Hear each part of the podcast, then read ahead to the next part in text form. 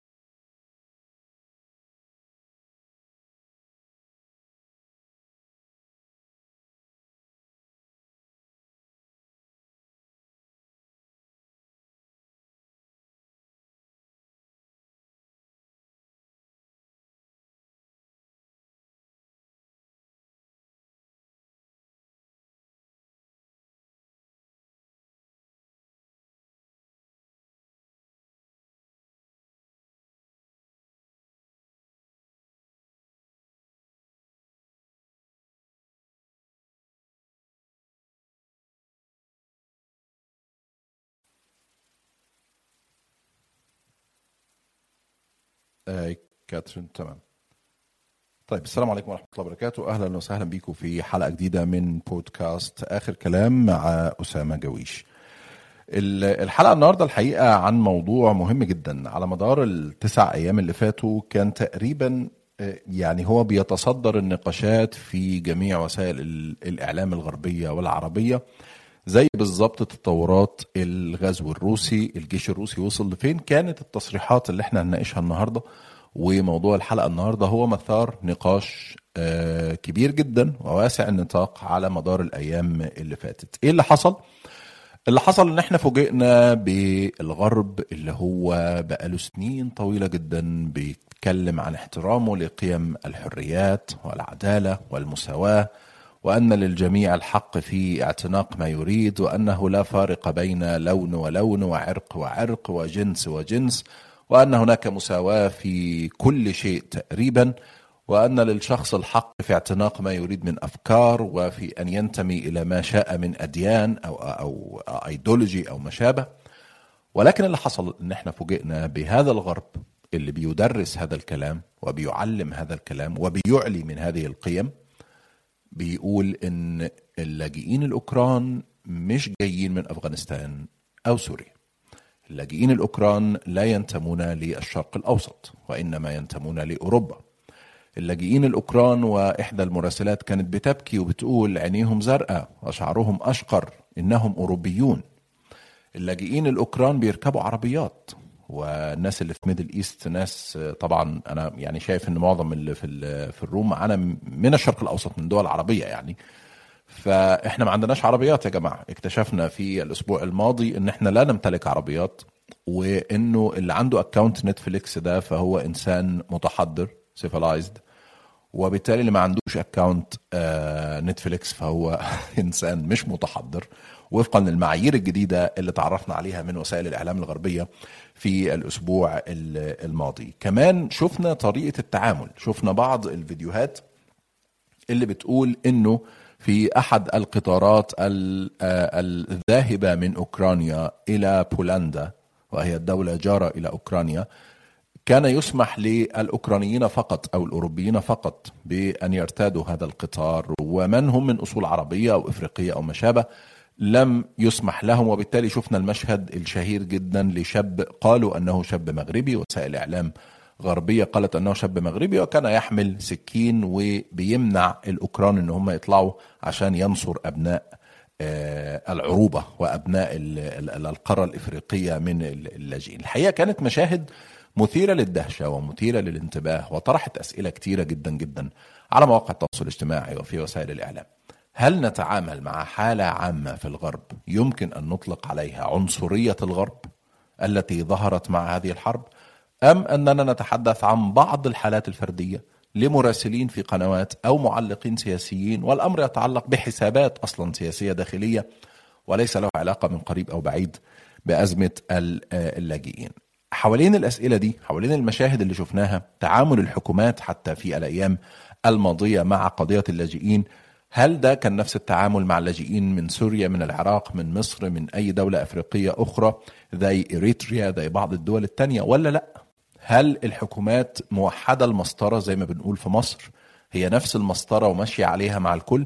ولا في فعلا ال double standards أو ازدواج المعايير؟ الكلمة دي الحقيقة كتب عنها مقالات رأي كثيرة جدا الأسبوع اللي فات ال West and double standards وكان في debate و argument كبير جدا. هل الموضوع ده حقيقي ولا لأ؟ فيعني الحقيقة أنا أحاول إن إحنا نجد إجابات حقيقية للأسئلة دي. وأعتقد إن ضيوفي اللي يعني هرحب بيهم بعد ثواني أعتقد إن هم بيتبنوا وجهتي نظر مختلفة حوالين نفس الموضوع وبالتالي ده هيساعدنا أكتر في إن إحنا نطرح وجهات نظر متعددة ونشوف كل وجهة نظر إيه الأسس بتاعتها ومبنية على إيه.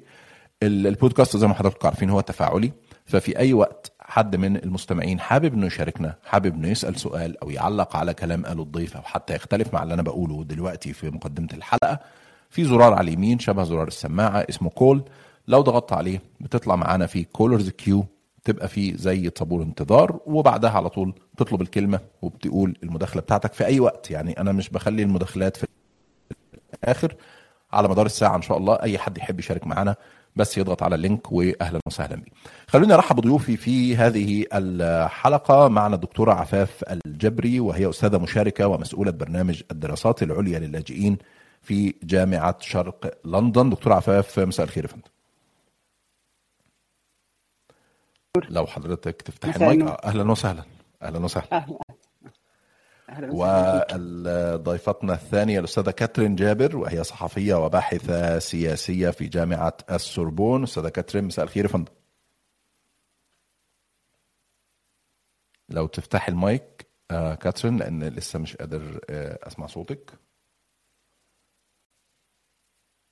أيوة تمام. سامعني؟ تمام. آه أهلا وسهلا.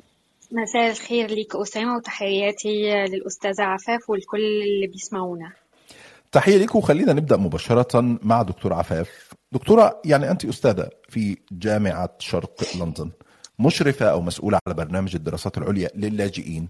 يعني زي ما بنقول كده إيدك في المية. يعني أنت عايشة القصة بتاعة اللاجئين تعامل بريطانيا إزاي الدول الغربية بتتعامل. من خلال التصريحات اللي تابعتيها الأسبوع اللي فات هل يمكن القول إن الغرب لديه حالة عامة من العنصرية أم نتحدث عن بعض الحالات الفردية؟ مساء الخير كمان مره أستاذ أسامة والجميع. يعني أنا بشكل أساسي ضد التعميم وضد حالات الفردية. يعني في أنا لما بدنا نقوم بدراسة موضوع يعني لما نتحدث عن الغرب هون نتحدث عن السياسات الغربية أكثر لأنه الغرب يعني فيما في ما بين الشعوب يوجد في في الشعوب في تنوع تجاه قضية اللاجئين وهناك الكثير من الأحزاب سواء اليمينية أو أو غيرها واللي هي يعني أصبح بادي على لنا جميعا يعني كيف تفكر في موضوع اللاجئين. وكمان أيضا هي ليست فردية لكن بشكل أساسي إذا أردنا نتحدث عن الطريقة التي خاصة الطريقة التي لاحظناها في التعامل مع اللاجئين الأوكرانيين وهي طريقة خلينا نستخدم الألفاظ اللي استخدمت في الفترة الماضية متحضرة ونوعا ما كما يجب أن يكون. وإذا قارناها مع كيف يتم التعامل مع اللاجئين من مناطق أخرى خاصة في في في نفس البلدان يعني بولندا وهنغاريا والدول المحيطة بأوكرانيا والتي يعني رأينا مشاهد عديدة وكثيرة. البوليس يقوموا بمطاردة اللاجئين ومنعهم من الدخول واستخدام الكلاب ظروف قاسية جدا من اللاجئين. هذا جعل هناك حالة من المقارنة بالبداية. يعني بداية كيف كيف لنا أن نفهم هذه الحالة ما بين التعامل مع الأوكرانيين بهذه الطريقة والتعامل مع غيرهم من الفئات الأخرى. ولا يمكن ان ان أن نتعامل معها خارج الإطار العنصري يعني خارج إطار كيف يرى الغرب الغير غيره. يعني هناك العالم الانثروبولوجيا والدراسات الثقافية ستيوارت هول له مقال يسميه عنوانه Europe other self اللي هي بمعنى الجانب الآخر الجانب الآخر لأوروبا. آه، كما وصفتها أوروبا دائما تحاول أن تظهر نفسها بأنها لديها آه، سياسة حقوق الإنسان والديمقراطية وإلى آخره لكن هذا ليس للجميع. يعني عندما نقول حقوق إنسان هي حقوق الإنسان عندما وضعت لم توضع آه، للجميع.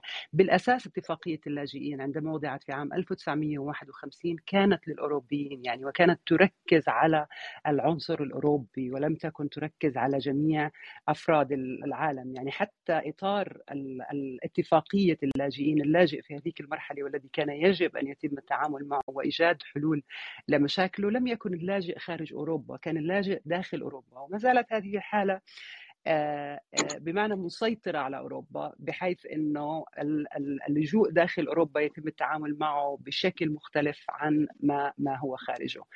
آه، هذا أيضا ضمن الإطار العام آه، لطريقة التعاطي مع الغرب في قضايا العنصرية. يعني الأوروبيين ما زال لديهم وأنا أتحدث هون عن أوروبا كسياسات كحكومات آه، وكتنظيمات يمينية بشكل بشكل أساسي. آه، ما زال لديهم فكرة التمييز بناء على الجينات والبيولوجي يعني بمعنى اللي هي لا تذكر بشكل أساسي ولكننا في هذه الحرب عدنا لها. يعني لم نسمع قضية اللون وال لأنها أصبحت من الممنوعات يعني أصبحت من الأشياء التي يتم المحاسبة عليها فكرة اللون بالتحديد أسود وأبيض. لكن في هذه الحرب واضح إنه يعني هناك أصبح في نوع من النورماليزيشن لها عملية طبيعية وكأنك تتحدث عن اللاجئ الأبيض والعيون الزرق وكل هاي الأمور.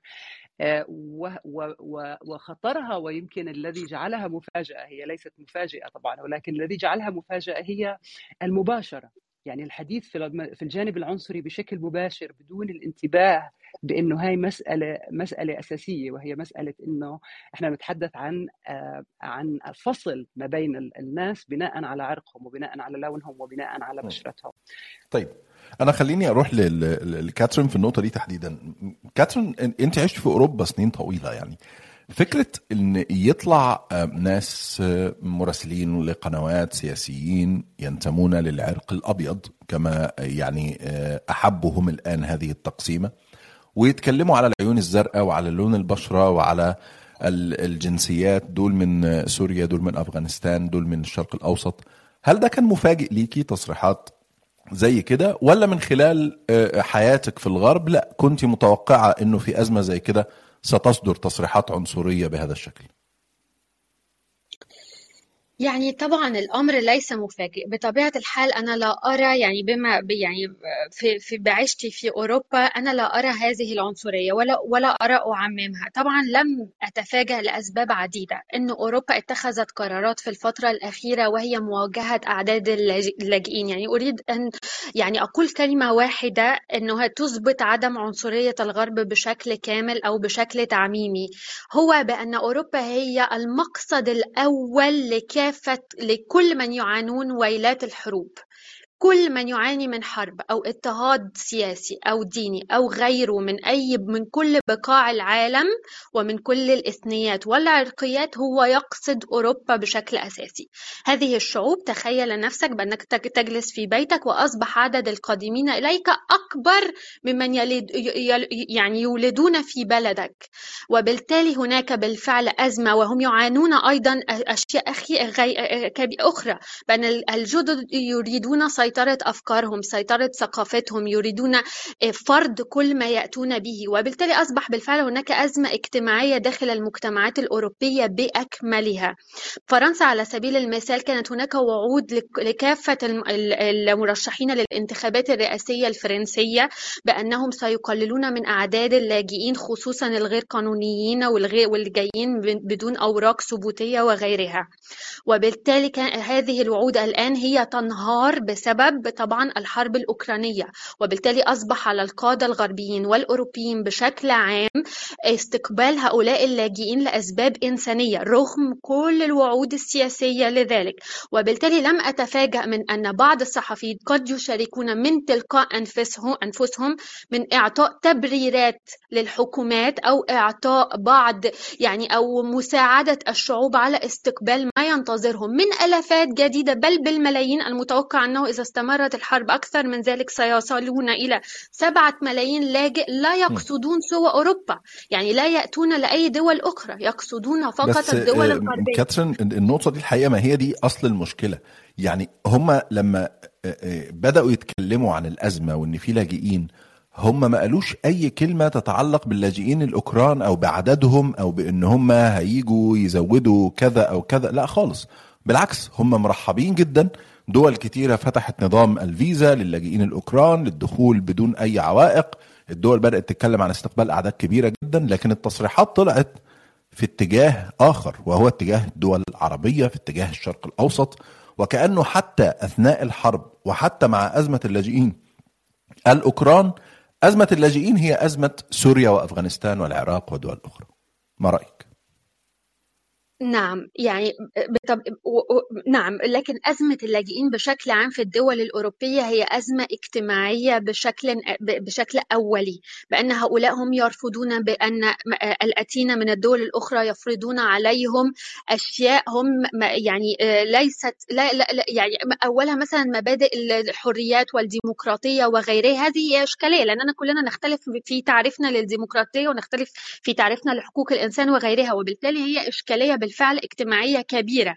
هذه الشعوب هي أصبحت ترى لذلك هناك بعض التبريرات نعم ليس لأنهم أوكران لأنهم يشبهوننا في الثقافة في تعريف مثلا الديمقراطية ولو أني أختلف في ذلك. أوكرانيا هو نظام لا يتشابه بشكل كبير مع أوروبا أو الاتحاد الأوروبي بشكل أو بشكل تام. ولكن هم يعطون من تلقاء أنفسهم وأنا لا أتفق معهم. أنا أرى فيها يعني بعض العنصرية بطبيعة الحال ولكن أرى بأنها حالات فردية وأنهم قد أخطأوا بالفعل بتوجيه هكذا رسائل للشعوب الأوروبية لإعطاء مبررات لاستقبال هؤلاء اللاجئين اللي هم طبعا يحتاجون إلى الاحتواء مثلهم مثل السوريين مثل الأفغان مثل كل من يأتون من ويلات الحرب وهذا الأمر غير مبرر. يعني ما طيب. لا يبرر أبدا هذه التصريحات. جميل. دكتور عفاف أرجع لك مرة تانية في النقطة اللي قالتها كاترين في قصة إنه اللاجئين دلوقتي في دول أوروبا أصبح عددهم بيزيد عن أبناء البلد اللي بيولدوا في بريطانيا في السويد في فرنسا في أي دولة أخرى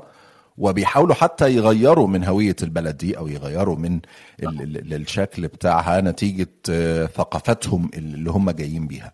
هل الأزمة دي كانت هي الحاكمة فعلا في التصريحات الأخيرة ضد اللاجئين إبان الحرب بين روسيا وأوكرانيا ولا لأ؟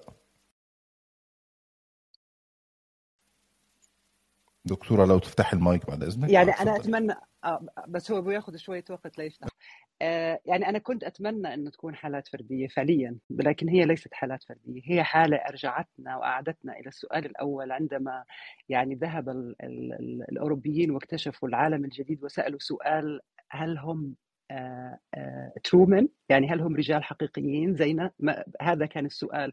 ومن هنا بدأت الإشكالية. يعني رأي الغرب وعنصريته متجسدة من منذ عصور في فكرة الآخر في فكرة أنه هدول ليسوا ناس بنفس المستوى يحملوا معهم نفس المستوى من من من المساواة.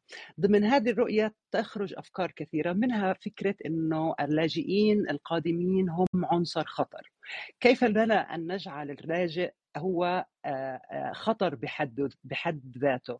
هناك أفكار مثل فكرة إنه اللاجئين يريدون أن يفرضوا بمعنى آرائهم وأفكارهم وثقافتهم وإلى آخره. لكن الحقيقة هي إنه الغرب بالرغم من مقولاته عن الديمقراطية والحرية وإلى آخره هو غير قادر على تحمل الاختلاف. الإشكالية ليست في الاختلاف لأنه الاختلاف موجود. يعني الاختلاف موجود بناء على الدين بناء على اللون بناء كلها هاي اختلافات ونحن نعترف بالاختلافات. الإشكالية في إعطاء معاني للاختلافات. ماذا يعني أن تكون مختلفا؟ في بلد أوروبي. يعني أن تكون مختلفا في بلد أوروبي أن تشكل خطرا أن تقول بأنك مسلم أو أنك بمعنى من أي ولك أفكارك الخاصة. يفترض أنك تعيش في دولة ديمقراطية دول تعد العلمانية بمعنى فصل الدين عن الدولة بمعنى أن هناك إمكانية أنه الجميع يمارس أفكاره بحرية وبدون التعدي على الآخر. لم يتعدى اللاجئون على الأوروبيين في أفكارهم لكن هم رفضوا سياسات الاسميليشن الذوبان آه، في المجتمعات. رفضوا السياسات التي تحرمهم من ممارسة آه، آه، قناعاتهم يعني. وهذا أعتبر خطر على المجتمعات الأوروبية، الإشكالية في عدم قبوله وليست الإشكالية وهي جزء من التعصب الحاصل في أوروبا هي رفض هذا الاختلاف ورفض احترامه يعني فكرة احترام الآخر واحترام الذي يحضره يعني أوروبا تعتقد بأنه حضارتها خاصة فيها وليس حضارتها قائمة على أنه هي القارة الوحيدة اولا موقعها ما بين كل القارات ثانيا التاريخ الاستعماري الطويل لها والذي جعلها على إمكانية من إنها تكون متواصلة مع حضارات أخرى. لا تعترف ب آه، بأثر هذه الحضارات عليها ولا طيب لكن النقطه دي اللاجئون أيضا آه. اللاجئون يعني وما يقدمه هذول اللاجئون في هذه البلدان إرث كبير يعني غيروا كثير نقطة نقطة الإمباكت أو تأثير اللاجئين في البلدان دي أكيد ده محور مهم هنتكلم فيه. لكن الأستاذة كاترين كانت بتقول نقطة مهمة دكتورة برضو في نقطة إن أوروبا هي أكثر الأماكن أو أكثر الدول في العالم استقبالا للاجئين اللي هم آه، من دول فيها قمع أو فيها حروب وبالتالي لم يجد هؤلاء البشر أو هؤلاء اللاجئين إلا دول أوروبا كي يأتوا إليها ويعيشوا آه، في بلد جديد يعني فإن كان الغرب عنصري بشكل عام فلماذا هو أكبر مكان في العالم يستقبل لاجئين؟ اولا هذا جزء من مسؤولياته اولا الغرب هو من جعل ذاته نصب ذاته على إنه هو بمعنى آه، مسؤول عن الحريات وحارس للحريات وحارس للديمقراطية وحارس للأخلاق وكل هذه الأمور. وبالتالي عندما تضع نفسك في هذه المرحلة يجب أن تكون مسؤول عنها. هذا واحد. الثاني يعني ندرك نحن إنه أغلب الإشكاليات الموجودة سواء في إفريقيا ولا في الشرق الأوسط أو في أمريكا اللاتينية وفي دول العالم أجمع أغلب الإشكاليات هذه ناتجة عن صراعات أوروبا تلعب فيها دور رئيسي وأساسي ولها دخل. يعني عندما نجي إلى الشرق الأوسط نرى إنه الدور الأوروبي دور أساسي بالإضافة إلى الدور الأمريكي سواء تاريخيا أو في في الوقت الحاضر. وبالتالي جزء من مسؤولياتهم سواء في آه، تثبيت الدكتاتوريات في المنطقة والعلاقة المميزة بينهم وبين ال authoritarian regimes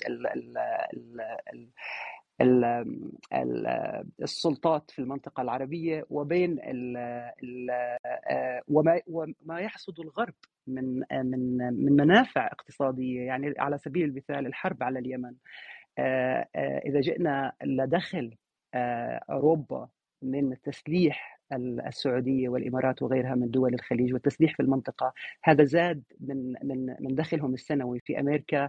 يعني زاد نسبة الاقتصاد آه، آه، نتيجة التسليح والتجارة على حساب منطقة الشرق الأوسط. هم العاملين عامل اساسي العامل الأول بأنها هي مسؤوليتها لأنها هي جزء من هذا الصراع وهي محدد فيه وليست فقط جزء وعامل أساسي وهي أيضا ترفع راية الحرية وترفع راية إنه هي مسؤولة عن كل هذه الحريات.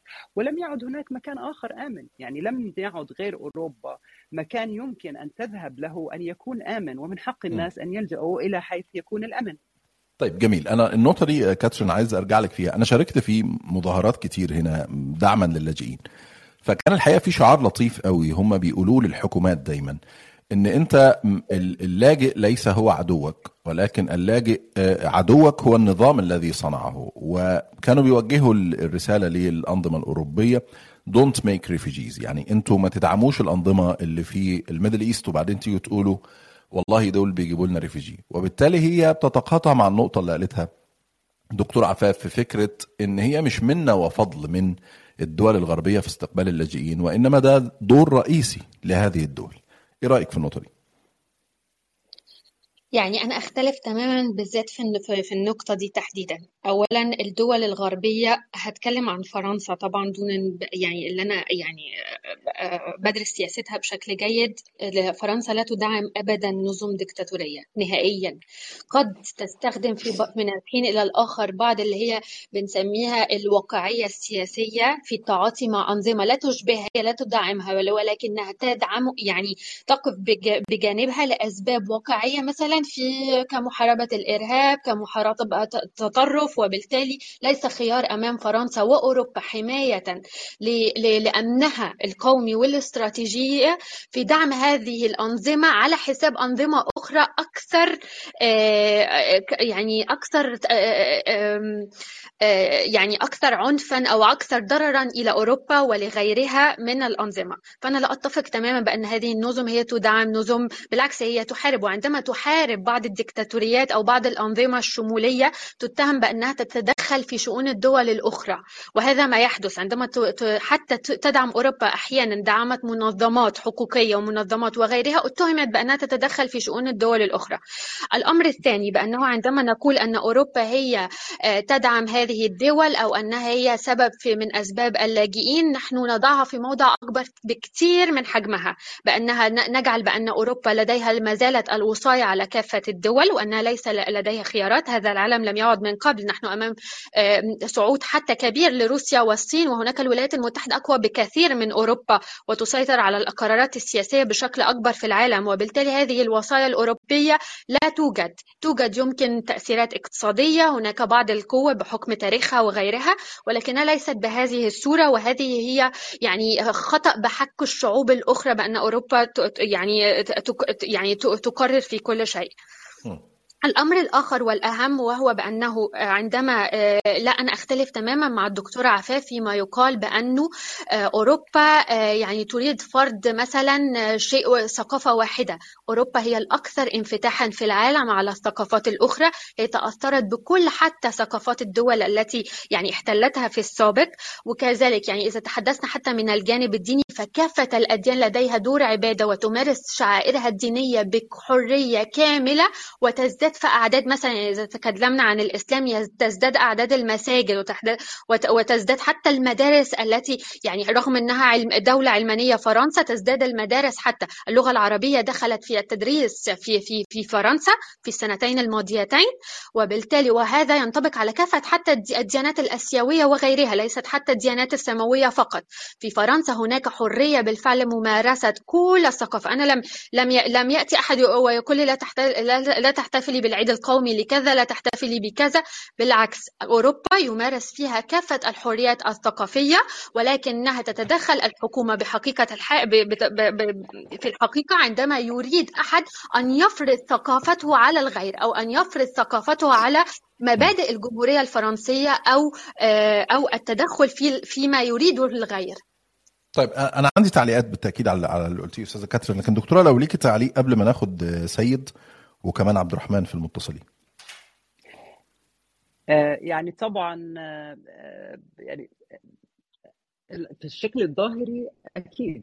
يعني كلنا بنشوف بأنه مثلا في الجامعات في قاعات مخصصة لل لل للصلاة في بمعنى في هناك نوع من التنوع قد يرى لكن إذا جئنا لواقع الحقيقي في في في في السياسات العامة تجدي بأنه هناك هذا فقط ما نراه على ال في الظاهر ليس بالضرورة أن ينعكس في السياسات وليس بالضرورة أن ينعكس في بمعنى ممارسات الدول تجاه الأفراد.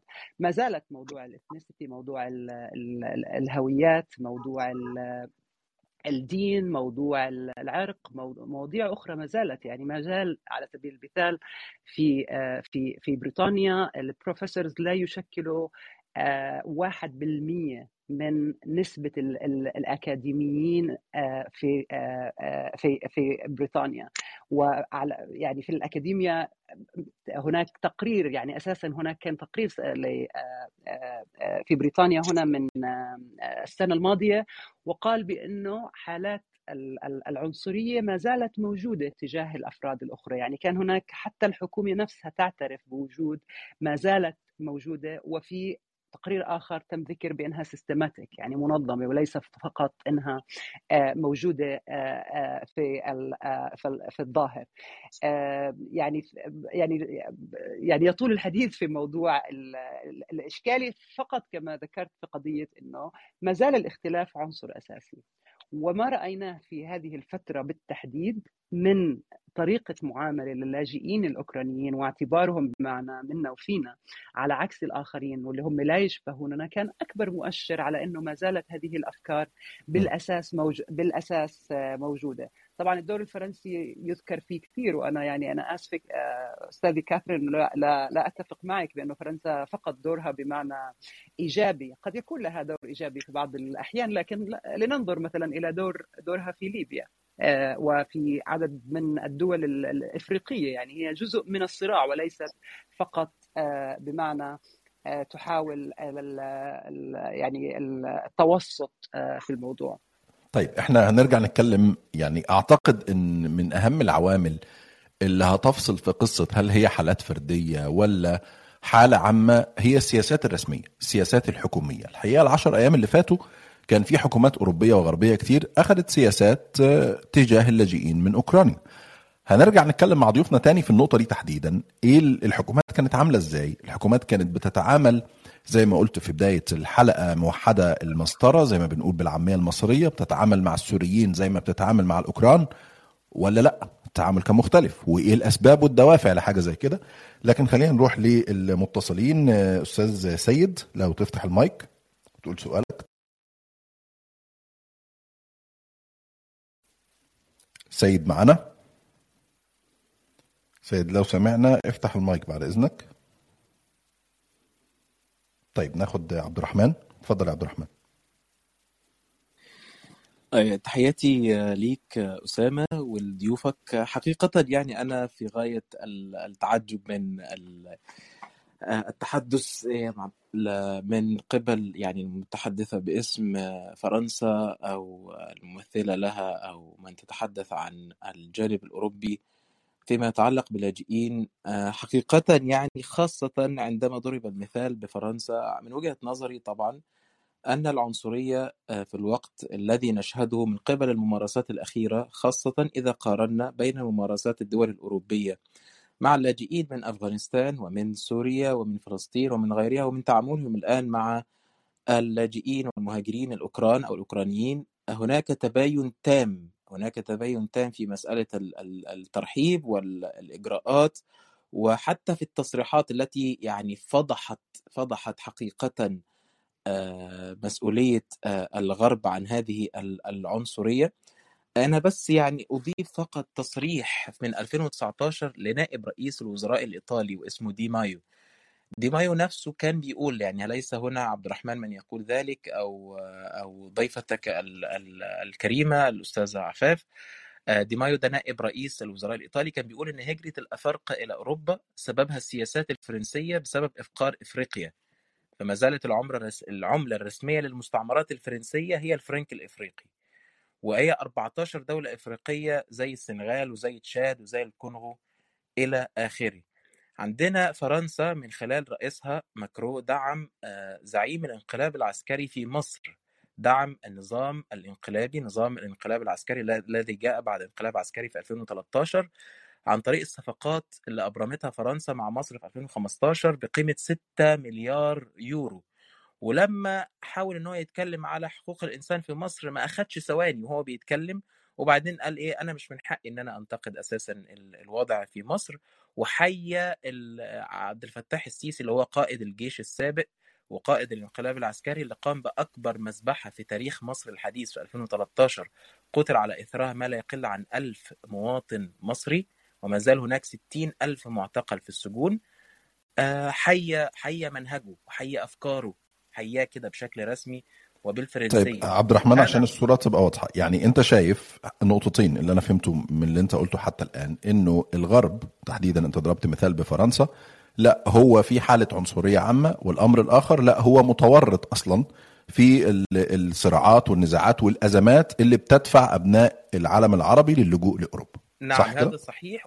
ولما ضربت المثال بفرنسا ردا فقط على ما قيل في معرض هذا النقاش عن هل هو دور الأوروبا هل هو مجرد فقط آه، ما سمي بشكل غريب أنا لا أفهم ما يسمى آه، يعني علم جديد في السياسة ما يسمى بالواقعية لا, لا أدري ما, ما, ما يعني بالواقعية لذلك أردت الاستشهاد بهذا الدولة تحديدا فرنسا تمام. لرد على تورطها حقيقة فيما آلت إليه الأمور في دولنا العربية وفي دول الشرق الأوسط وغيرها مما يحملها المسؤولية كاملة عن وجود هؤلاء اللاجئين كما أفادت الدكتورة آه، عفاف طيب. حقيقة يعني. هل هل في سؤال عبد الرحمن للضيوف ولا بس كان تعليق؟ لا هذا تعليق فقط. شكرا لك شكرا. شكرا. عبد الرحمن آه، طيب أستاذة كاترين دكتورة عفاف يعني في رسائل اتوجهت عبد الرحمن اتفق مع حاجات واختلف مع حاجات أكتر وأعتقد كان يعني معظم كلامه كان موجه للأستاذة آه، كاترين جابر. فلو تحبي تعلقي على عبد الرحمن كاترين.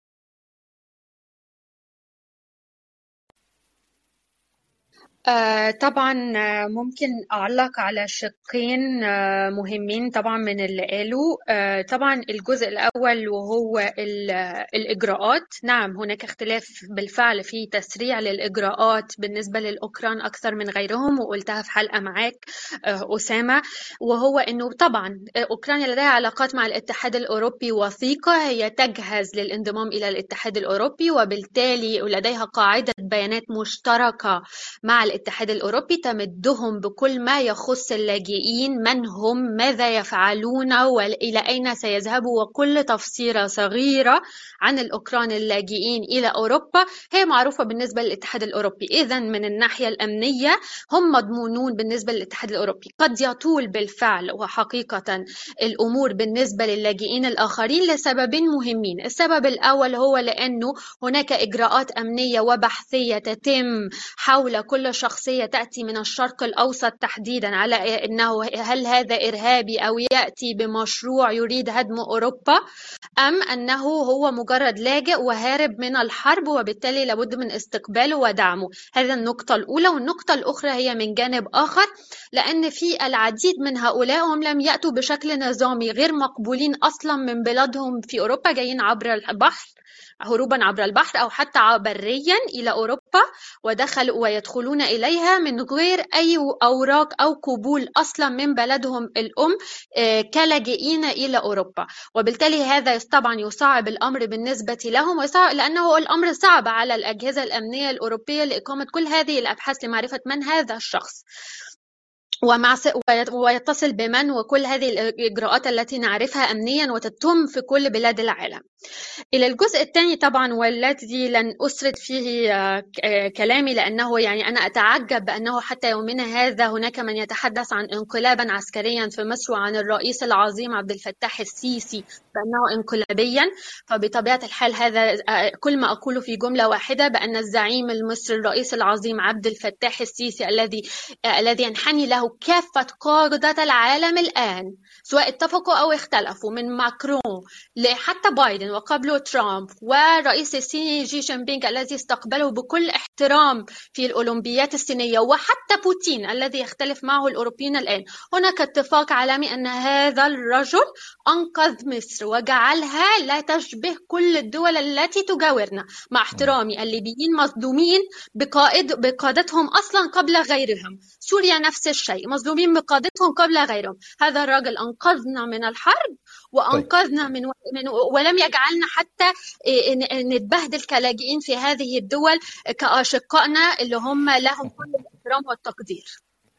طيب أنا الحقيقة بس عشان يعني هعمل نقطة نظام سريعة كده لأن الحقيقة مش عايز القصة تتحول للسياسه بشكل كبير. أنا بس يعني بالتأكيد هيكون في كلام لسه على انقلاب 2013 آه، يعني ضيفتنا الأستاذة كاترين هتقول لا إنه مش انقلاب وأن عبد الفتاح السيسي أنقذ البلاد وإن ما فيش لاجئين. هيكون في رد لا إن هو أصلا الراجل في ناس في السجون وفي ناس لاجئين بره وناس لجأت إلى أوروبا بسبب سياساته بسبب اللي حصل. فأنا عايز أتجاوز نقطة الشق السياسي تماما في الحلقة دي لأن إحنا مش بنتكلم عليه أصلا. بنتكلم على العنصرية في الغرب. وعايز ارجع لدكتور عفاف. لو كان عندك تعليق وهرجع لك يا عبد الرحمن بس نشوف دكتور عفاف في النقطة دي تحديدا. فكرة إنه لأ الغرب في سياسات من الحكومات بتتخذ تجاه اللاجئين وهي سياسات يراها كثيرون بأنها سياسات عظيمة جدا. ولكن الأسبوع الماضي كان في انتقادات كبيرة جدا. إنه يا جماعة السياسات اللي أنتم بتعملوها مع الأوكران مش دي اللي اتعملت مع سوريا مش دي اللي اتعملت مع أفغانستان. والأستاذة كاترين بتقول نقطة مهمة. ما هو الأمر بديهي إن يكون في خلاف في السياسة الرسمية في التعامل مع اللاجئين لأن أوكرانيا عايزة تدخل الاتحاد الأوروبي وبالتالي في تبادل لقاعدة بيانات. الدول الأوروبية عارفة مين دول وعارفة أصلهم وفصلهم لكن الوضع مختلف تماما مع اللي جايين من سوريا أو من أي دوله دولة أخرى. يعني صعب صعب الموضوع ما يدخلش بالسياسة أسامة أنا أنا عارف. كله ضمن السياسة أنا أنا عارف إنه صعب بس أنا مش حابب إن إحنا ندخل في القصة يعني قوي لأن مش هنخرج منها. لا لا لا, لا أنا بس تعليق على إنه يعني أي شيء له دخل باللاجئين هو موضوع سياسي يعني ف يعني آه، صعب إنه ما نحطوش ضمن الإطار السياسي. أنا بدي اعلق على نقطة التوقع من البعد الأمني يعني اللي آه، ذكرته آه، كاثرين واللي واللي نحكي فيه في منطلق إنه كيف بتنحط السياسات بمعنى للأوروبيين للاجئين الأوروبيين وكيف تنحط السياسات لما غير اللاجئين الأوروبيين. فكرة إنه بتوقع أنا من من يأتي من الشرق الأوسط أو من يأتي من أفريقيا بأنه يكون في عندهم خصائص معينة، الخاصية الأولى اللي هي الإرهاب، يعني بمعنى أنهم يجب يعني اولا يجب أن يثبتوا بأنهم غير إرهابيين، فهم عليهم كاهل إثبات بأنهم يثبتوا بكافة الطرق وهذا لاثباتها هي تأخذ سنوات يعني معاملات اللاجئين آه، آه، في أوروبا. آه، آه، آه،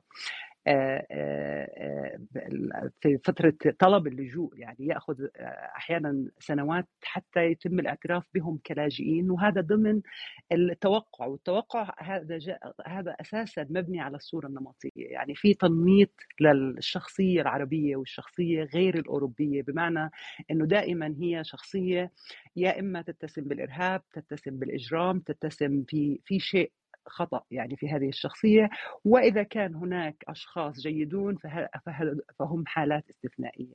هذا طبعا مرتبط مثل ما ذكرت في البداية بقضية ال ال ال ال الآخر بالنسبة للاوروبيين وكيف بيعملوا له هاي الصورة اللي فيها نوع من الاسنشاليزم نوع من إنه هو أساسا هذه طبيعته. وبالتالي بحاجة إلى إنه يكون في عنده نوع من آه، يكون في له بعض التعاملات المختلفة. أما بالنسبة لأوروبا ففي أوروبا لا يعني بالضرورة. والآن عندما يتحدثوا عن الأوكرانيين وحالة التعميم بمعنى لا يوجد شخص سيء في أوكرانيا. كل اللاجئين القادمين من من أوكرانيا لا يوجد بينهم مجرمين لا يوجد بينهم أي نوع من الأنواع. وكأنه يعني أنت بتحط العالم ما بين عالم الخير وعالم الشر يعني يقسم إلى إلى قسمين. فنحن من عالم الشر وهم من عالم العالم. طيب هل هل هل الغرب هل الغرب ملوش حق في النقطة دي؟ ما هو برضو يعني خلينا نفكر من منظورهم هم مثلا. أنا أنا أنا مصري وريفيجي في بريطانيا فيعني أنا بتكلم من منطلق اللي جاي من مصر يعني. لكن لو هنتكلم من منطلق بوريس جونسون وبريتي باتيل وال Home Office هنا مثلا في بريطانيا ما هو برضو لما يجي له حد من سوريا أو من ليبيا أو من مصر أو من اليمن ما هوش عارف مين ده ولا جاي له منين ولا كان متورط في إيه في بلاد أصلا كلها حروب ونزاعات ومشاكل. طب هو مش من حقه يقلق شوية مش من حقه حتى يتريث يعني في بحث قضيته؟ على عكس اللي جاي له من أوكرانيا؟ هون يعني لماذا يوضع هذا الفرق؟ يعني لماذا من سيأتي من أوكرانيا سيكون خالي من أي نوع من المشاكل لا يوجد لديه أي نوع من الصفات التي يعني قد تجعله خطر على المجتمع وهو خارج من حرب بينما الآخر وهو أيضا خارج من حرب وهارب من حرب وتنطبق عليه الاتفاقية الدولية آه، اتفاقية اللاجئين لعام 1951 واللي هو بمعنى أي شخص يخاف من أنه يكون آه، آه، من ال persecution أنه يكون في يعني عليه نوع من من الخطر. يعني إذا كان هناك نوع من التوحيد للسياسات للجميع والتعامل معهم بنفس الطريقة يعني نحن نتحدث عن أشخاص هاربين من حرب.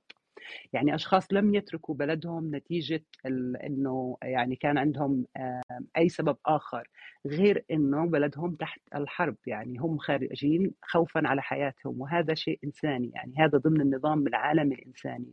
أي شخص يقوم بعبور الحدود من حدود بلد آه، آه، فيها حرب له حق اللجوء لأي بلد يختارها. لم تضع الاتفاقية الدولية لعام 1951 أو ما تلاها من بروتوكولات عام 1978 أو حتى اتفاقيات آه، آه، جنيف. أي بمعنى حصر لموضوع إلى أين ممكن أن يذهب هذا اللاجئ. يعني هو لديه حق كونه فيها فأنت عندما تضع هذا الحق في إطار معين آه، مبني على توقعات معينة نتيجة قدومه من مكان معين نتيجة جنسيته أو لونه أو عرقه أو إلى آخره لا يمكن أخذ هذا الموضوع خارج الإطار العنصري. طيب. طيب لو هنتكلم على الإطار العنصري في في في دول أوروبا عبد الرحمن الحقيقة عايز أسألك سؤال. يعني أنت بتعيش في أوروبا بقالك أكتر من سنة وحصلت على حق اللجوء. أنا سؤالي هنا من أول ما بدأت حياتك الجديدة في دولة أوروبية هل تعامل معك النظام المنظومة الناس بشكل عنصري إنه آه أنت مش أبيض أنت جاي من Middle East أنت كذا هل ده أثر على حقوقك مثلا في البلد؟ لأنه الحقيقة النقطة اللي بتقال في الموضوع ده يا جماعة أنتوا عايشين في الغرب أصلا واخدين كل حقوقكم زي المواطن الفرنسي والألماني والبريطاني فانتوا إزاي بتتكلموا على عنصرية في الغرب؟ إيه رأيك في النقطة دي؟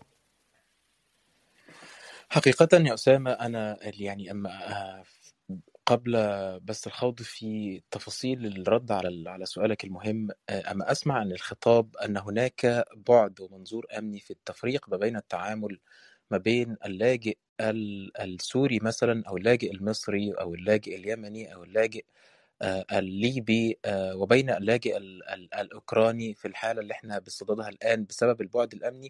هذا التصريح في حد ذاته بسبب إن هناك ممكن يكون مفروض إن هو آه، إن اللي جايين من هذه من بلاد البلاد العربية أو بلاد الشرق الأوسط أو غيرها هو إرهابي حتى حتى ينفي العكس هذا هذا التصريح في حد ذاته يثبت هذه العنصرية إذا كان إذا كانت هذه النظم تقوم بذلك على هذا الأساس كما أفاضت ضيفتك آه، كاثرين.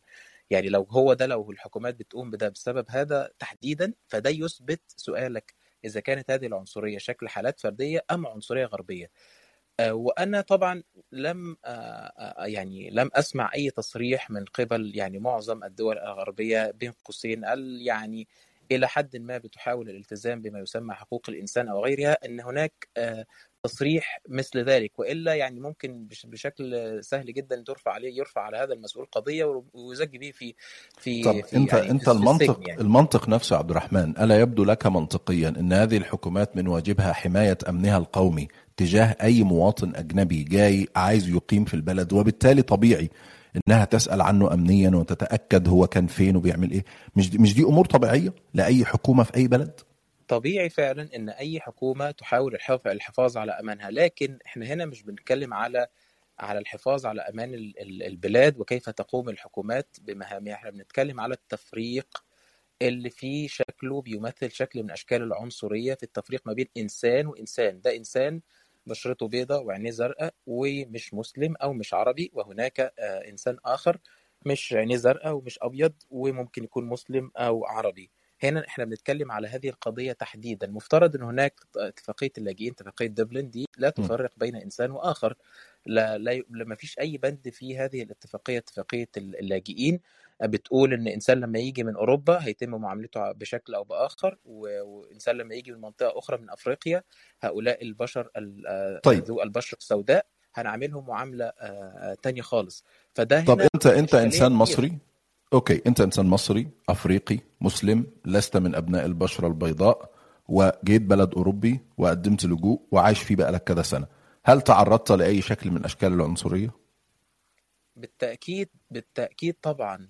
طبعا طبعا تعرضت لشكل من أشكال العنصرية ولكن يعني ربما آه، في في البداية يجب أن نقول إن هناك يعني آه، من قبل الشعب هناك ترحيب هناك من المعظم يعني من من الغالبية. آه، لم أشهد هذه العنصرية بشكل فظ بشكل كبير وإلا ما كنتش هعيش بأمان وإلا ما كنتش هختار مثلا يعني ما كنتش هلجأ لهذه البلاد لكن على المستوى الرسمي هناك طبعا هناك مشاكل كبيرة. أنا ربما لم أتعرض إلى كثير منها. هناك مصريون وغير مصريين تعرضوا إلى كثير من أشكال على سبيل المثال فقط التعامل مع اللاجئ في مسألة إجراءات في مسألة الحصول أصلا على قرار الإقامة. هناك أنا لسه كنت بتكلم مع أخ لاجئ مصري هذا الرجل مازال يعني منذ ثلاثة سنوات لم يحصل على ورقة. حتى القضاء نفسه أعطى مهلة إلى ال Home Office إلى وزارة الداخلية للبت في أمر هذا الرجل. يعني يعني أعطوا له المو... أعطوا له قرار وأعطى لهم deadline يعني ال... ال... القضاء ال judge إداله إدى لل Home Office representative أو ممثل ال Home Office إداله deadline لازم يدي له قرار قبلها. حتى تعدى حتى ال deadline بأسابيع ولم يعطي له هذا القرار. في حين نلاقي على الجانب الآخر أن المواطن الأوكراني يأتي إلى هنا وقد منح الإقامة أصلا وأعطي له التأشيرة قبل أن يأتي إلى هنا.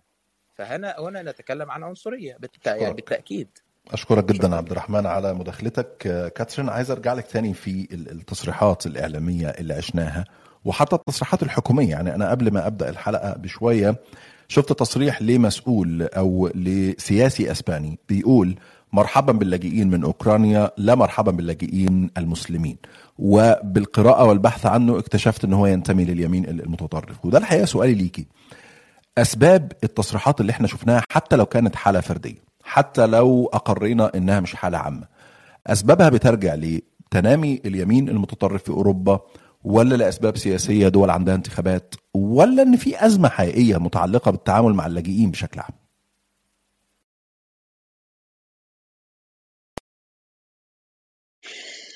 هي طبعا حالات فردية. طبعا الأسباب يعني كما قلت هي أسباب اجتماعية بالأساس. نعم هناك عدم انتماء اندماج من اللي جايين من من كل اللي جايين من كل أنحاء العالم مع مع المجتمع الفرنسي. ولكن وللأسف الشديد ويؤسفني أن أقولها أن عمليات العنف عمليات العنف سواء هي إرهاب أو غيرها للأسف تأتي من أو يقوم بها بعض الآتين من الشرق الأوسط أو من الشيشان وغيرها.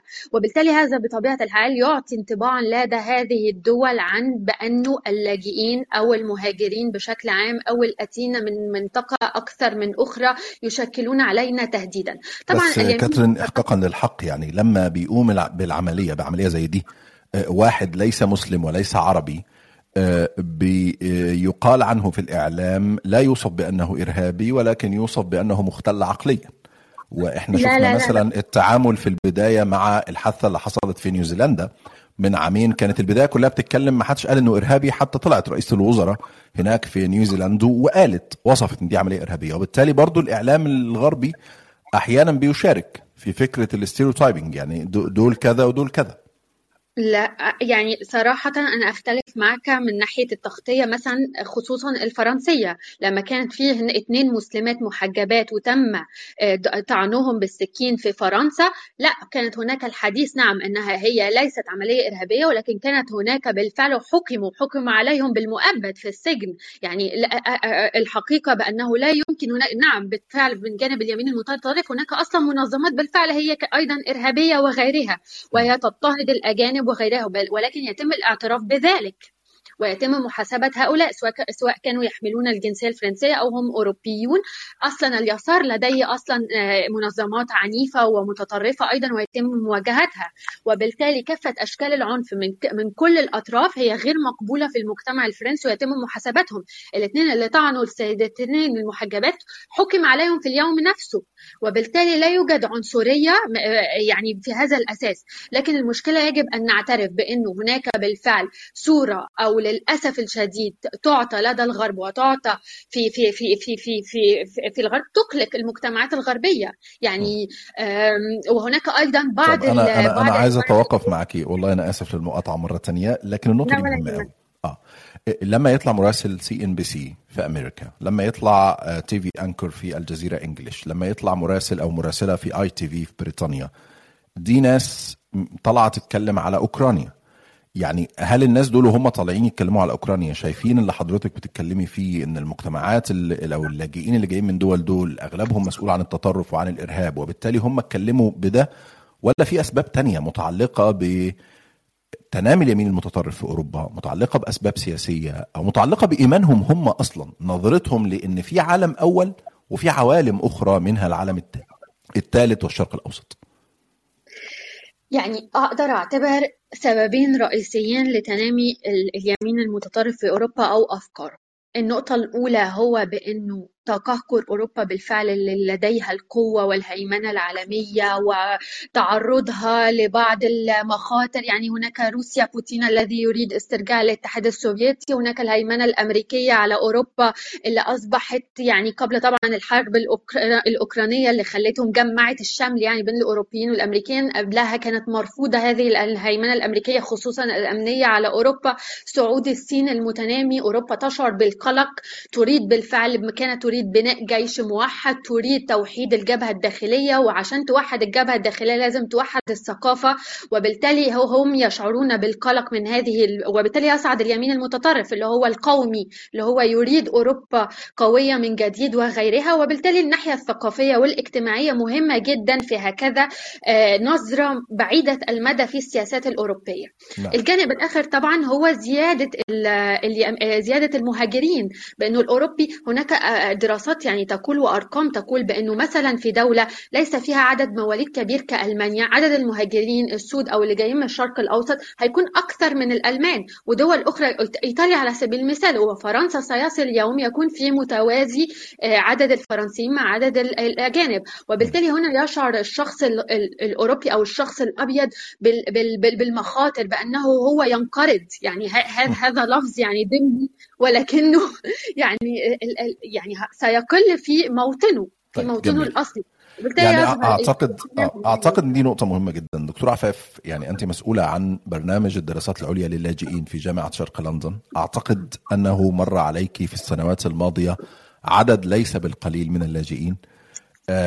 أنا الحقيقة أجلت سؤال عن تأثير اللاجئين في المجتمعات الغربية ولو ضربنا ببريطانيا مثال.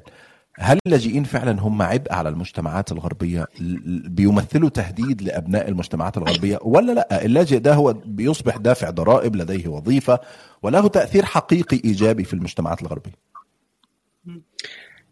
يعني أنا بس عندي سؤال كاثرين إنه متى هذا اليوم اللي رح يصير فيه عدد اللاجئين أكثر من عدد الفرنسيين؟ يعني إحنا بنعرف أنا ما عنديش النسبة بالضبط لفرنسا بس بنعرف إنه ما زالت هاي النسبة يعني لا يعني قليلة جدا مقارنة بالفرنسيين من غير اللاجئين. في بريطانيا بالتحديد يعني ما زال أعداد اللاجئين يعني بريطانيا هي من أقل الدول طبعا اللي بتستقبل اللاجئين وهذا اللي بيؤدي إنه اللاجئين بيضطروا يجوا عبر البحر وإلى آخره. نتيجة إنه ما في أصلا إمكانية إنهم يوصلوا بريطانيا بالطرق اللي ما تسمى شرعية. لكن يعني فكرة اليمين المتطرف مرتبطة أيضا بفكرة اللاجئين. يعني الإعلام والسياسات الحكومية والتركيز على موضوع اللاجئين بالشكل الدائم يعني دائما في الإعلام وإحنا موجودين هون وبنشوف الإعلام في حال ارتكب لاجئ جريمة يتم إظهارها وتضخيمها وتكبيرها. في حال صار في أي شيء اللاجئين هم جزء منه بتم إعلامه. لكن لا نعلم عن الجرائم الأخرى. يعني أو حتى إذا كانوا من السود يعني عادة إذا كان الشخص أسود يتم ذكر لونه إذا كان غير أسود لا يتم ذكر لونه إذا كان مسلم يتم ذكر دينه إذا كان غير مسلم لا يتم ذكر دينه. وبالتالي يعني أصبح هذا التحريض المباشر على الإعلام هو جزء رئيسي وأساسي من نمو اليمين المتطرف واستخدام أجنداته واستخدام اللاجئين بحد ذاتهم والتعامل معهم على أساس إنهم أزمة. بالمناسبة في موضوع أوكرانيا لم يتم التعامل مع اللاجئين على أساس أزمة. تم التعامل معهم دائما البعد الإنساني وهذا طبعا شيء الإعلام بحرضه. في مسألة أساسية في استخدام موضوع اللاجئين. اولا الأوروبيين والدول الغربية بما فيها أمريكا. يتم استخدام اللاجئين باعتبارهم خطر على الهوية الفردية.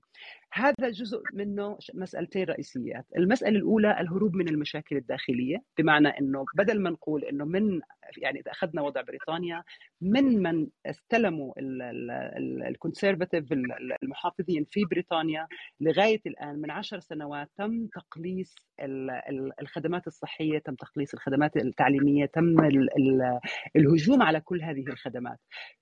ليس عدد اللاجئين هو السبب الرئيسي ولكن ما يظهر للناس ما يتم الإعلام عنه بإنه في زيادة على استخدام الخدمات وهذا غير صحيح وهذا موجود في دراسات. يعني أنا لا أتحدث الآن عن آه، بعد أنا لاحظته. هذا موجود في دراسات للحكومة بحد ذاتها مرتبطة بالخصخصة التي تقوم فيها الدولة بإعطاء مشاريع بضمن مشاريع إنه من عشر سنوات آه، وأكثر.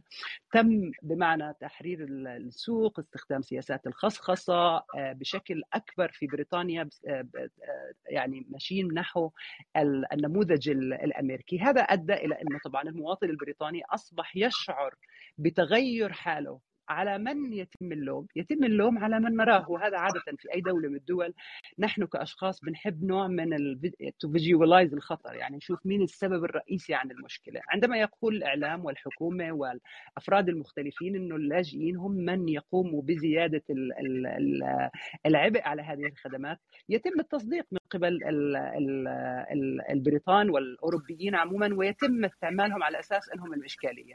هذا واحد من الأسباب. السبب الثاني وجود اللاجئين كخطر والتعاطي معهم كخطر أيضا يشرع السياسات الخارجية لهذه الدول لأنه هذه الدول دائما تبحث لماذا هي تتدخل في آه، خصوصيات الدول الأخرى. يعني لكي تجعل نفسها هي بمعنى الحامية للحقوق وإلى آخره فهي في نفس الوقت تقوم بتشريع سياساتها الخارجية واللي هي سياسات استعمارية جديدة يعني وسياسات نيوليبرالية مرتبطة باقتصاد ومرتبطة آه، باحتكار السوق. الآن يوجد هناك كاتبة اسمها آه، آه، شاندرا موهانتي تقول نحن الآن نعيش في عالم الأبرثايد العالمي بمعنى هناك تقسيم آه، فصل عنصري ما بين الشمال والجنوب يعني وهذا كله ناتج عن سياسات الإفقار التي تستخدمها اوروبا في الخارج. فهناك ربط ما بين العوامل الداخلية المرتبطة باللاجئين والعوامل الخارجية أيضا. لابد أن نراها ونحن نتعامل مع كيف تتعامل آه، أوروبا مع اللاجئين وتضعهم خطر. يعني الآن نحن عندما نتكلم عن أن اللاجئين سيصبحوا هم الأكثر في أوروبا وهذه معلومة لا ليست بالإحصاءات. يعني آه، إذا كان مثلا سيصبح اللاجئين أكثر من وهم فرنسيين الآن. يعني يحملوا نتحدث عن اللاجئين ليس فقط كلاجئين إذا كانوا آه، يحملون الجنسية بمعنى أكثر من ما يطلقوا على نفسهم السكان الأصليين لهذه الدول. هذا خطير لأنه غير صحيح على على الأقل يعني ال ال العصور القادمة يعني يعني بده في وقت كثير طويل. وإذا كنا نقوم بهذه التوقعات هناك هدف من القيام بهذه التوقعات تخويف المواطنين من إنه في خطر قادم. يعني إحنا عندنا سياسة بعد نظر. انهم في مرحلة من المراحل سيتفوقوا على الأعداد. طيب جميل. أنا خليني آه خليني أرجع للأستاذة كاترين في النقطة دي. يعني هل في إحصاءات رسمية عن فكرة نسب اللاجئين لأبناء الدول الأوروبية؟ نعم هو هناك 23 مليون مواطن أوروبي هم مولودين أصلا طبعا يحملون الجنسيات الأوروبية هم مولودين في دول خارج الاتحاد الأوروبي. 23 طبعا مليون الآن. طبعا الإحصائيات كي أعطيها بشكل دقيق في 2063 طبعا أكيد نسمع عن التنمية المستدامة وعن السياسات العالمية واللي بتتبناها كل دولة حتى على حدة منهم مصر وفرنسا وألمانيا وغيرها وحتى سوريا. بشكل العالم في 2063 كيف سيكون؟ وبالتالي الإعطاءات أو يعني الإحصاءات الديموغرافية طبعا هي بتزد آه، دراسة أو العالم في 2063 اقتصاديا ومن ناحية التنمية البشرية ومن الناحية التكنولوجية ومن ناحية كل ذلك. طبعا للديموغرافية آه، أو للأعداد الديموغرافية فيها شيء هام. هذه دراسة أجرأها يعني آه، حتى أكون دقيقة أنا لا أفتكر اسم الموقع بطبيعة الحال. هو موقع دراسي يعني شهير جدا في فرنسا. هو أحدث هذه الدراسة بأنه بالفعل ستكون أعداد أول من منزول الأصول الأجنبية سواء الآسيوية أو الأفريقية أو الشرق أوسطية ستكون أعداد كبيرة جدا قد تصل إلى نصف القارة الأوروبية إذا لم تصل إلى أكثر من ذلك. نحن نتحدث على الأقل على فرنسا من من يأتون فقط من المغرب العربي في فرنسا 6 مليون والفرنسيون هم 66 مليون. أنا, أنا الحقيقة كاترين أنا, أنا, أنا مهتم جدا آه أنا مهتم جدا أقرأ الإحصائية فأنا أرجوكي فعلا والله لو يعني الموقع فعلا يعني بس ترجعي له تبعته لي رجاء لأن أنا مهتم بإحصائية زي كده. أنا مهتم ب- بشؤون طبعا اللاجئين في أوروبا سبيل يعني. المثال ألمانيا ألمانيا فقط في سنة واحدة اللي هي 2016 استقبلت مليون لاجئ أعطتهم إقامات. ألمانيا. يعني آه، أنت نحن نتحدث عن في عام واحد استقبل فيه ملايين. ملايين. ده ف- مليون لاجئ وفقا لإحصائيات الداخلية في ألمانيا لا العالم كله. العالم كله يتحدث عن ذلك. آه، في ده ممكن آه. في ده ممكن ترجع ألمانيا أخذت مقابل استقبالها مليون لاجئ أخذت مكاسب حققت مكاتب مكاسب سياسية واقتصادية. هذا أمر شهير جدا. تركيا تركيا أيضا استقبلت العديد من اللاجئين ملايين ولا أحد ينكر ذلك حتى في تمام. الأمم المتحدة. هو فقط السؤال كان على المعلومة اللي آه، اللي ذكرتيها. أتمنى تبعتي لي التقرير ده في فكرة إنه في خلال مدة ليست بالبعيدة سيتحول 2063 آه هيكون المهاجرين نعم هناك دراسات آه. تجرى في الأمم المتحدة على شكل العالم في 2030 وطبعا ده هيكون شكل العالم ما بعد كورونا.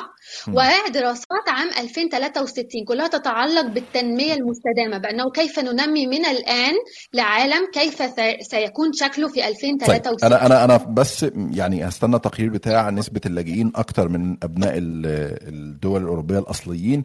والحقيقة أنا باللي بيحصل في العالم مش متفائل قوي يا كاترين إن إحنا نوصل ل 2030 أو 63 في حد هيدوس على الزرار النووي قريب ومش هيبقى فيه لا لاجئين ولا أبناء سكان أصليين يعني. طيب دكتورة أنا بس قبل ما أختم معاكي في سؤال التأثير للاجئين في أوروبا في السنوات ال- القليلة الماضية خلينا ناخد بس مداخلة من عبد الرحمن اخيره عبد الرحمن اتفضل باختصار لو تكرمت. طيب هو باختصار شديد أسامة الحقيقة أنا آه، ما أقدرش يعني مش ما أقدرش يعني أحيانا ألتمس العذر للمواطن الأوروبي بشكل عام عندما ينظر إلى ال ال الآخرين سواء هم من أفريقيا من سود البشرة أو من العرب أو من غيرهم بشكل بشكل متدني إن هم درجة تانية أو تالتة أو عالم أو أو كده. لما بيشوف إن السياسيين ال- المتنفذين أو السلطة في بلاده بتنظر إلى هؤلاء درجة تالتة من خلال بعض الأمثلة إن هم مثلا في حروبهم ما عندهمش أي مشكلة خالص إن هو يقتل الآلاف ويقول عليهم إن ديت مجرد أعراض جانبية. لما نشوف إن في في فرنسا متحف للجماجم إخواتنا الجزائريين اللي قتلوا على يد الاحتلال الفرنسي. هناك مليون فرنسي قتلوا فقط في فترة ولكن هناك 4 مليون.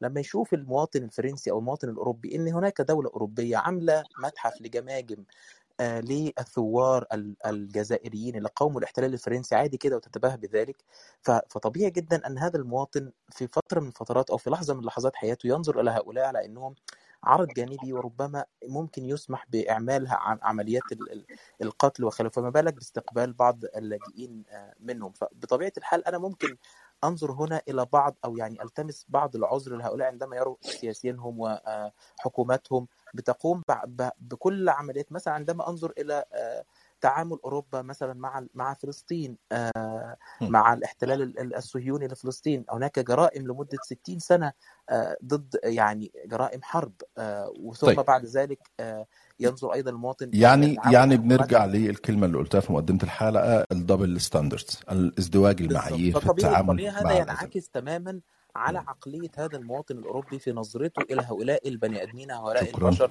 اللي بيختلفوا سواء عنه في البشرة أو في الدين أو في اللغة أشكرك يا عبد الرحمن. شكرا شكرا جزيلا. دكتور عفاف حابب أختم معاكي بس من خلال عملك في ال- ال- الجامعة من خلال تعاطيك مع اللاجئين.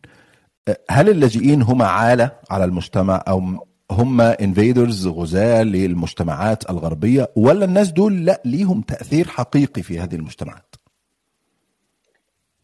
آه يعني اللاجئين مثلهم مثل أي آه، مجتمع آخر متنوعين. آه، لديهم الطاقات لديهم ال- الإمكانات آه، بيجوا من مهن مختلفة من طبقات مختلفة من خلفيات علمية مختلفة وبالتالي تأثيرهم على المجتمع مختلف يعني ومتنوع. وفيهم أيضا اللي هم مثل أي مجتمع يعني في الخير والشر وفي ال- ال- اللي عندهم قيم واللي ما عندهمش قيم وبالتالي لا يمكن أن أعمم بمعنى إنه اللاجئين هم فئة محددة تتميز بواحد اثنين ثلاثة. يعني في هذه الحالة سأكون مثل الآخرين. يعني عندما أقول بأنه اللاجئين وطبعا اثر اللاجئين يعني انت إذا جيت تشوف في كثير من الدول يعني أهم اللاعبين الفوتبول أهم المغنيين المفكرين. يعني من أثر في الفكر والاكاديمي والآراء كثير منهم أساسا قدموا إلى أوروبا كلاجئين مبدئيا يعني. فبالتالي الأثر هو كبير من ناحية يعني إذا نتحدث عن اللاجئين يعني نتحدث عن المهاجرين عموما يعني الأثر أكبر طبعا. وهناك تقرير خرج عن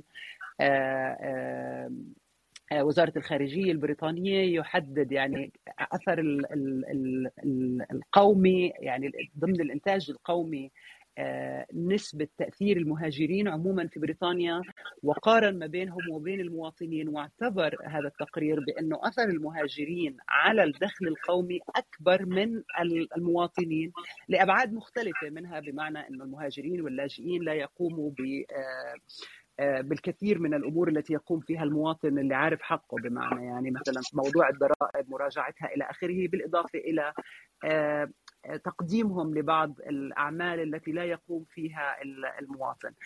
فالأثار يعني لا يمكن أن نحصرها بفئة معينة يعني أثرهم على على على على صعيد الفن والرياضة والعلم وإلى آخره متنوع فلا يمكن وضعه في في إطار معين. إذا بتسمح لي فقط أعلق على اللي حكاه عبد الله إنه لا يلتمس العذر للناس. بالأساس الناس هم مشاركين في يعني إذا أنا أرى حكومتي تقوم وهذا جزء من البعد العنصري يعني ليس خارج عن إطار العنصري. يعني عندما نرى السياسات الحكومية لدولنا يعني عندما لا يكون هناك أي تصرف بالرغم من ما يحدث في في ليبيا ولا نعتبر إنه ما يحدث في ليبيا هو جزء أو في اليمن أو في فلسطين أو إلى آخره كمسؤولية شخصية. ولا ندرك إنه الامتيازات التي نحن نعيشها تأتي على حساب أشخاص آخرين.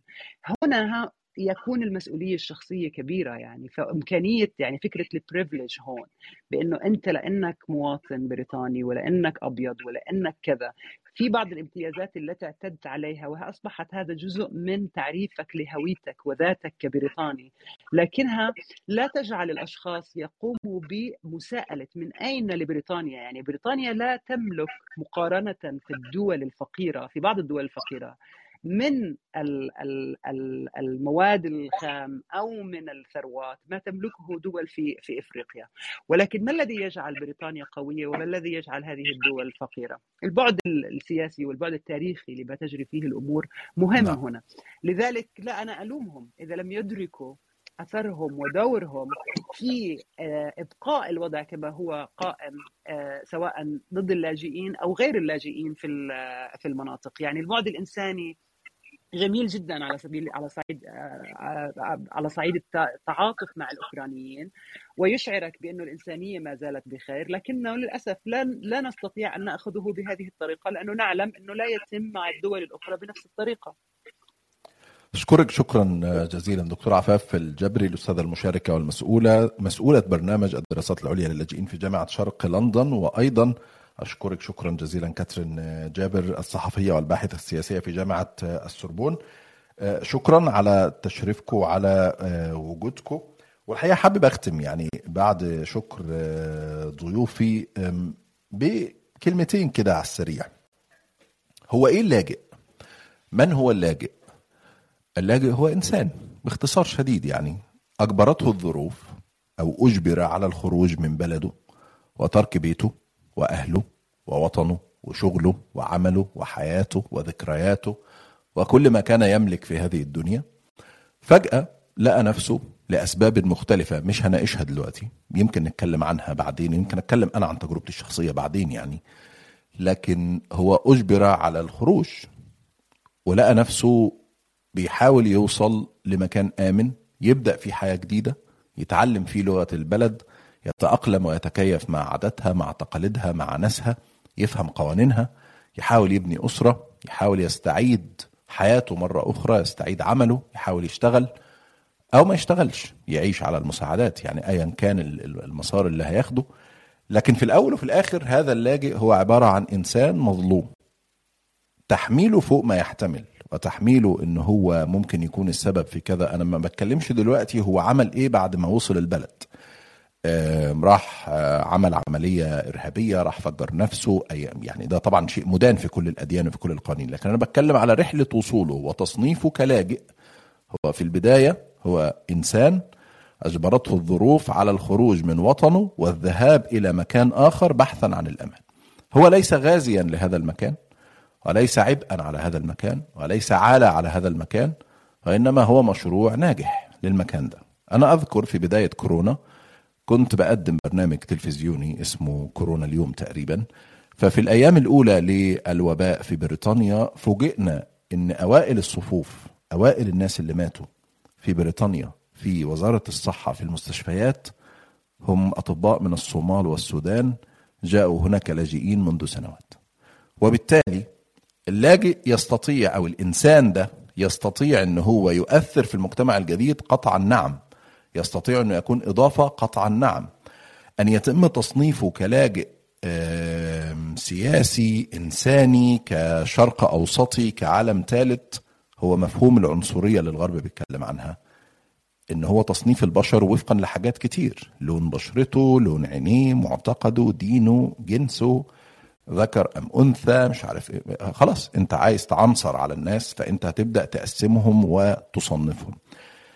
النقطة الأخيرة اللي عايز أتكلم فيها عندما تقوم الحروب بيكون لها ضحايا الضحايا متساويين في الظلم متساويين في القهر اللي هيشوف أسرة أوكرانية أطفالها بيعيطوا وهم خارجين بيجروا على الحدود البولندية لازم يبص لهم بنفس النظرة اللي شاف فيها أسرة سورية وهي خارجة من القنابل المتفجرة وبتحاول توصل لبر الأمان أو أسرة يمنية أو أسرة ليبية أو ايا كان البلد اللي هو جاي منها. دول بني أدمين بيتظلموا دول ضحايا حروب أو ضحايا قمع أو ضحايا استبداد أو ضحايا مجازر وبالتالي يجب التعاطف معاهم دي أول مرحلة. المرحلة اللي بعد كده ممكن بقى نتكلم في أي حاجة. والله البلدان بتعمل ده ليه مع دول وده مع دي ونتحاسب ونتكلم ونفكر ونقول لكن فكرة التصنيف من البداية إن دول بينتموا لعرق معين أو جنسية معينة أو بلد معين أعتقد أن ده كان خطأ كبير جدا وقع فيه عدد من المعلقين السياسيين والصحفيين الغربيين وأعتقد أنه نالهم ما نالهم من انتقادات وهجوم حتى من أبناء مجتمعاتهم عشان أكون محق.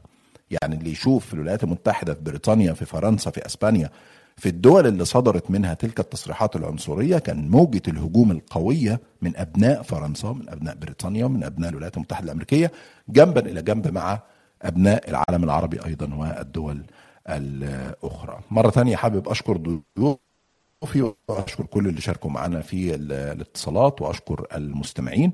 إن شاء الله أشوفكم الأسبوع الجاي في حلقة جديدة من بودكاست آخر كلام مع أسامة جويش شكرا جزيلا. تصبحوا على خير.